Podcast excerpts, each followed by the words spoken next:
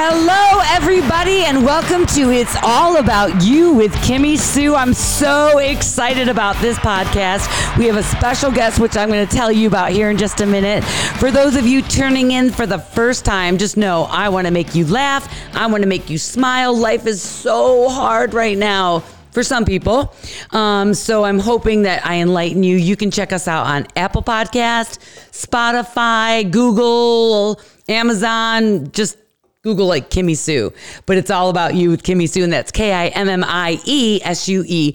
And I do want to take a minute to thank all of you that have supported us. Um, in the last few weeks, it's just, I'm blown away at the response, the, you're subscribing, you're giving us great feedback, and it's really just, just warming my heart. So I'm really, really excited about it. Thank you. And I want to um, introduce, of course, Kirill. He's here tonight. Hi, everyone. Here we go. Sexy Carol. And I'm going to be talking a little bit more about him in here in just a minute. But first, I thought I should start tonight. I've had some revelations this week. And one of them is, you know, it was Lent, Ash Wednesday. So you have to give up something for Lent, right? So I actually gave up Candy Crush. I mean, I'm crushed about it. I'm like on level 13,000 or something crazy, right? What is it? Uh, like 10,000. It's a lot. But you know why I gave it up? Because I just thought I love it so much. It does help me unwind after work, but it keeps me from being present in my relationship, right? Or being present just in just period, right? It keeps me from doing my taxes, which I did or he did. Um, it keeps me from just being present. So that so giving that up was really a smart thing to do. And I will do this for 40 days, okay? I mean, I'm just saying, how many days do I have left? Like 32? I don't know. It's getting close. 33. All right, fine. Um, so that was one thing. The other revelation I had this week, this sounds crazy, but you know, we think about making our house look great, right? You want to have everything look nice. I'm going to tell you the most important room in your house is the bathroom that your guests use when they come over. Because think about it. When they're sitting there and they're peeing or whatever they're doing, I mean, they got time to look around. And I thought about this because the other day when I was at the office, like I was looking at the bathroom, like, oh, okay. So I'm just telling you, if you really want to impress your guests, make sure your bathroom is clean. Kirill, did you clean the bathroom before our guest came tonight? I always do, and I put fresh flowers. We have two vases in our bathroom and three candles. He's so cute, isn't he? I can't. I really can't. Um, and then my so I talked about Candy Crush, I talked about the bathroom. Then my final revelation is this. It's not always about what you can't live with it. It's what you can't live without. And I decided I can't live without you, Kirill. And I can't live without you. So he asked me to marry me and I said, Yes. and it's so exciting. So we are getting married. Engaged. Applause, right? You know, if I could, So excited. If I could play that song by Sam Smith, Diamonds, Diamonds, Diamonds, Oh, Diamonds. it's so cute. I love you. So I'm really excited. And and it was so appropriate because our guest that I'm going to introduce here in just a minute, you know, we talk about like the happily ever after, but with life comes death, right? And I, I really truly uh, feel like we all need to live every day to its fullest because you just don't know. And, you know, we've been together for four years, right? I say you know all the time. I know I say it. I'm sorry. I'm going to keep saying it. Anyway, four years, we bought this beautiful home. And I just realized that this is the man I want to spend the rest of my life with. And I want to have a commitment. And so why wait, right? Why wait? Exactly. Um, so we met our guest, and I want to introduce him now. Tonight, I'm going to introduce to you. Can you tell them how we met them, though? Okay, so we met them. Um, so Shannon, who is my new assistant director, and I love her. Um, they always go to Arnie's on Tuesday nights, correct? And Ellen, who is also a student of Kirill's of many years, and she's been an inspiration of mine for years because she's just any gym I ever went to, I swear she was there. She's a workaholic Powerhouse. right? Amazing. Um, so we stopped by because they had said, "Hey, stop by if you could," and we did. And I ended up meeting Bill and his beautiful wife Sharon, and I started to find out what he did in life. And so, Bill, let's introduce Bill with a big round of applause, right? Thank you guys. Yes. Thank you both.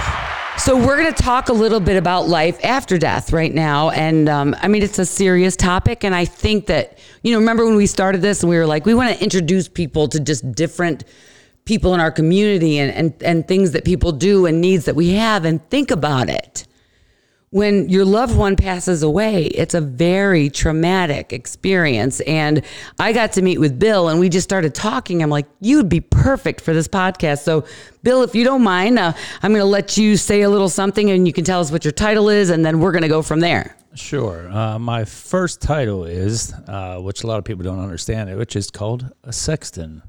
So, does that mean you like sex? Uh, I like that, but um, but it comes down to uh, it's a cemeterian. It takes care of the cemeteries from architectural to archaeology to uh, burying a loved one.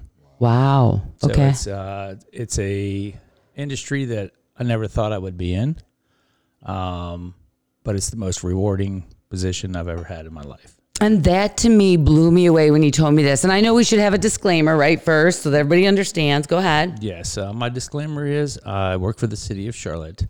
So anything I say tonight is not a reflection of the city of Charlotte, but a reflection of my past experience and the families that I have taken care of in the past and in the future. Okay. So, what led you to this, Bill? What made you decide this is where you should be? Well, that's a funny uh, topic in itself. Um, actually, I was in the um, talking about uh, coaching baseball, Okay. and And you hit a home run. No, I had all these 12 year old kids come flying after me. And then uh, one of the fathers came up to me and asked me, Dude, I need you to work for me. And I'm like, What do you do? I'm like, he goes, I work for the cemetery up on top of the hill. And I'm like, No, absolutely not. And then uh, a couple weeks later, he came back to me again and I said, No. Third time he came after me, he goes, I'll buy you lunch. And of course, Of uh, course. I went with that one. So, um, it was a job that affected my life forever. Um, it's a very wor- rewarding job.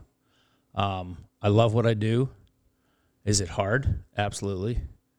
Um, it's hard to take care of a family when they lost a loved one, um, especially now during the COVID uh, pandemic. It it's, makes it that much harder right now. Um, but you've we've doubled our burial um, numbers for the past year, and Can I, and I don't mean to interrupt you here, but is it is it from COVID or is it from suicide? Is it a combination of both? Because I would assume that it's probably a combination of both. Maybe. It's a, it's a combination of both. Um, and what happens is like in 2008, um, when we had a depression, then a lot of people would ended up committing suicide, mm-hmm. and I knew that was coming. Uh, as soon as they closed businesses down, you have people that saved their whole life on starting a business. Then all of a sudden, it just crashed on them, and that's what they they unfortunately fall to. And then you have your overdoses that lead off to that.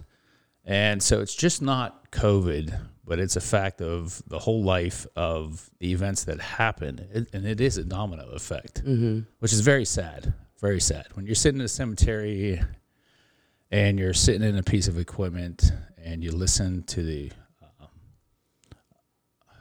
a woman who drapes over a casket of their loved one who's only 20 years old and just it just tears your heart out which is a, a very hard part of the job. Um, rewarding job you have friends forever. That's the best part of the job. You end up helping them they get back to you and they never forget you. In fact i have people that still contact me today that i've been dealing with for 17 years so it was uh, it's very rewarding. Uh, like you have friends forever but it's just not burying some digging a hole and burying somebody in it. And people don't realize that. Um, i've talked to history history classes at uncc and turned a lot of those people into uh, wanting getting into this position. Um, we're very rare. I'm wanted all over the united states. Um, and it's it's a job that nobody wants. So are you looking to hire? Do you feel like you're short staffed? Where are you at? Uh, well, I'm, I'm short staffed for the city, that's for sure. But I can tell you right now, and which is different, and which I like to explain to people, is that there's a lot to this industry. There is the pe- there's corporations who own cemeteries and funeral homes, and then there's your mom and pop shops that own those. Then there's municipalities, and then you have your churches. Um, so I want I like to educate people on the on the subject that you know you don't have to buy everything from a funeral director. Okay, uh, Amazon, Walmart are all selling caskets, urns, and everything else. They're getting in the industry.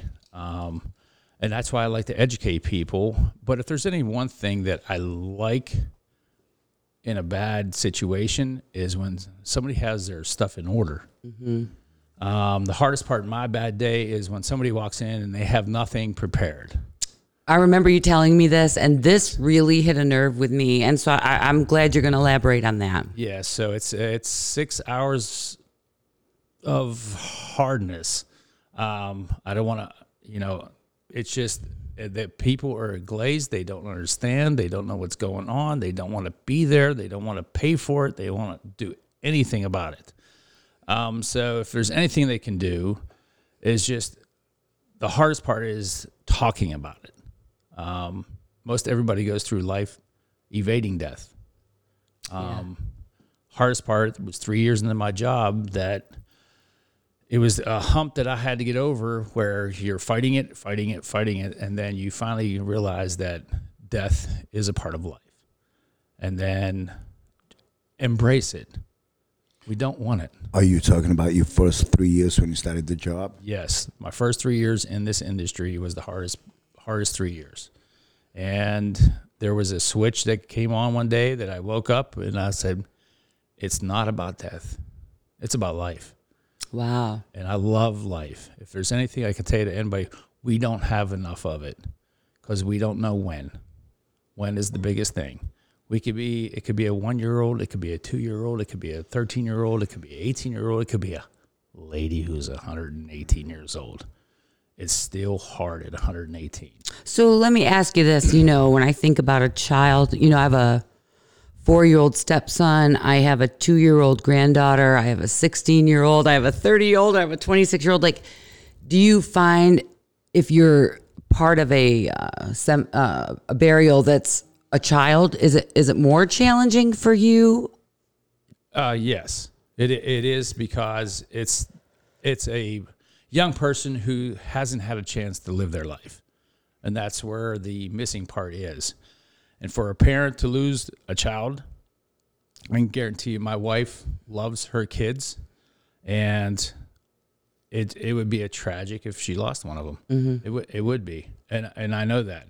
Um, it, it's very hard because it's like a midlife thing. They don't really have a chance to grow. Um, but I, I've seen p- people cry at 120 years old when they die. Of course, right? It's, it's it's it's not easy, but it's it's. But if there's anything I want to tell people is the fact that love your life is the is the biggest thing, and that's what that's what I love. I'm such a happy go, fun guy. So you live every day like it's your last. It, absolutely. And you know what I love about you, Bill? This is the cool part that I want everybody to know. So, you are you ever out and you meet somebody and you say, "Hey, come over. We're going to do this podcast." They're like, "Sure." After they've had, of course, you don't really drink that much. Well, twelve vodkas. No, I'm kidding. And they say, "Yeah, I'm coming."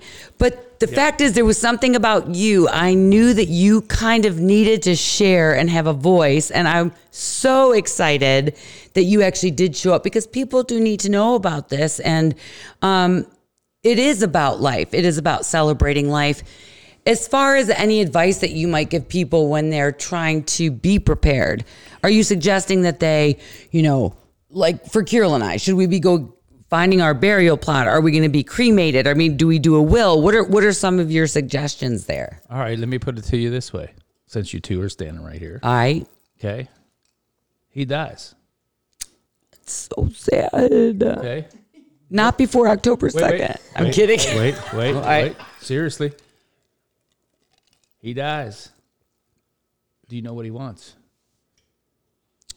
I believe he wants to be cremated. Okay. After that, what else? I don't know. See, but you can't talk to him right now because he's gone. I'm so glad you're not. Yeah, He's not. Oh. Okay, Beautiful but I get it. But I get but it. That's how. That's where my part comes in. Okay. Because they don't know what to do. Okay, he wants cremated. What now? So it really goes back to something that we talk about probably week after week, and that's communication. I mean, even death. Uh, You know, we're spending all this time talking now about a wedding. We should talk about that, especially for the children, and just so that I know that at least I'm putting you to rest. First of all, I'm going to die first. I want everybody to know this. But if you did, I would want to know what it is that you need and what you want me to do. So I think that's important. Um, so communication and celebrating life. Something else I wanted to talk to you about, Bill. I remember another thing you said. So I remembered everything because I only had like maybe a half a, bu- a little bit more than that of wine. Um, you were saying how you went through a lot of. Te- so again, people don't think about some of these things. So can you talk about that for a minute? All right. There's things that happen during when somebody passes away. Uh, there's times that they do an autopsy. Um, so at that point in time, you know, it's, it's tough because um, most people will dress a person in a suit with a nice white button down dress. And, you know, that, that happens quite often. Um, but if you don't prepare the person who is deceased with an undergarment, um, there's a lot you can see what, what happens with an autopsy. So uh, the funny thing about this, which is not funny, um, in my in my sense, it is kind of funny um, that I would call my wife to come up to the funeral home and bring a T-shirt. I mean, this makes me want to cry. Like this tells me how Yeah. how much you care about the family not seeing that and and how how passionate you are about this, Yes. Bill. I mean, it's amazing to me. So yeah, uh, and I don't want to see anybody, you know, have a bad experience or anything like that. So um, you ask your wife to bring you a T-shirt up, and you know how inquisitive women can be. Well, why do you need a T-shirt? I'm like, just bring it up to the funeral home, please, and get there with your daughter sitting in the car with you, and hand it out the window. And it's for a 20 year old kid who didn't know what happened and he died and they just said you know had an autopsy they found out the problem and the t-shirt went on that that, that poor kid because i didn't want to bother the family uh, to bring me a t-shirt because they're going through a grief enough time right now so they Wow. up and uh, sharon comes up and brings me a t-shirt and we take care of business and we move on How about a cheers for Sharon? yeah That is amazing. Right? I mean, obviously, you have to be very empathetic. You I mean, really- for sure. And uh, just watching you, I mean, I can see the tears in your eyes. It's just amazing what you do and how much you love it and the passion that you have for what you do. This is what is just um, amazing. Let me ask you something about um, uh, when the pandemic first hit. When was it? Like March last year, and all of a sudden there was so many deaths. I mean, s- and people weren't allowed to have burials. And how can you just share with us what was it like? Uh, the, the the sad part is, which a lot of people like about funerals and cemeteries, is um, a lot of people like to pay their respects to the family. Uh, unfortunately, um, at one point in time, there was only allowed ten people to show up um, for the committal service or the funeral, um, and people had a hard time grieving from it um, because the biggest thing about when a per- person passes is closure. Uh, and a lot of people don't uh, understand closure because it becomes a problem when you. Some people need to actually see that person go in the ground or a crypt or whatever they need to do uh, to closure in their life that that person is gone. And then, but a lot of that was left open with the COVID thing. Um, a lot of families missed out on a lot of loved ones, which was which was very hard. It's got to be. You know, I'm from upstate New York, and I remember our funerals were like, you know, you had the day of the viewing, and it was just such a oh cumbersome thing for families, but in a weird way, I thought of, I think about it now. Like if I didn't have that time when my grandmother passed away to see all the people that loved her and supported her and and just for them to hug me and help me. I mean, it's got to be so so hard, you know. Um, something else I want to switch gears because we don't have a lot more time. So when I was in upstate New York, I had a paper route because I mean somebody had to buy my shoes, my clothes, and everything else. Well, there was at the end of the route, it was a funeral home. It was called Allen's Funeral Home.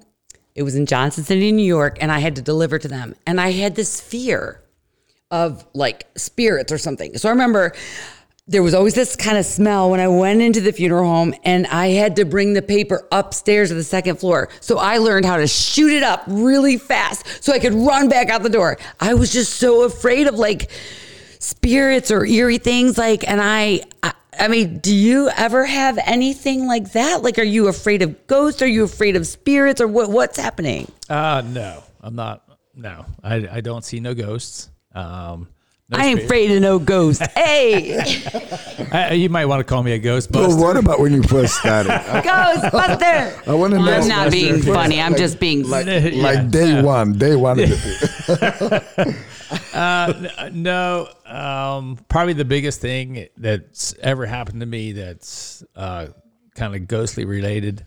Um, we had a mausoleum that burnt down um, up in Rochester, Pennsylvania, and it had seven thousand family members in it, and then we had to rebuild it. And I remember the day we got done with it. Uh, my mentor, which I'll I'll say Gary Frank, is a big part of my life. We still talk to this day, and he's the one that got me into this business. And thank you, Gary, if you ever hear this podcast, that it's uh, thank you for all what he did. And um, I was closing up the mausoleum after we got everybody in, um, which you guys don't understand that um, if somebody died during the 18 months of construction, we had to put them in a what we called a temporary entombment, and then we had to move them all in once we got the occupancy permit to put people in their correct spots. And I was walking out one night and I closed up the mausoleum and I said good night everyone and the hairs on the back of my neck went flying Really? high. And that that was about it. Um, but other than that, um, people tell me I don't look for it. Um, but no, I bel I mean, do I believe in souls? Absolutely, absolutely.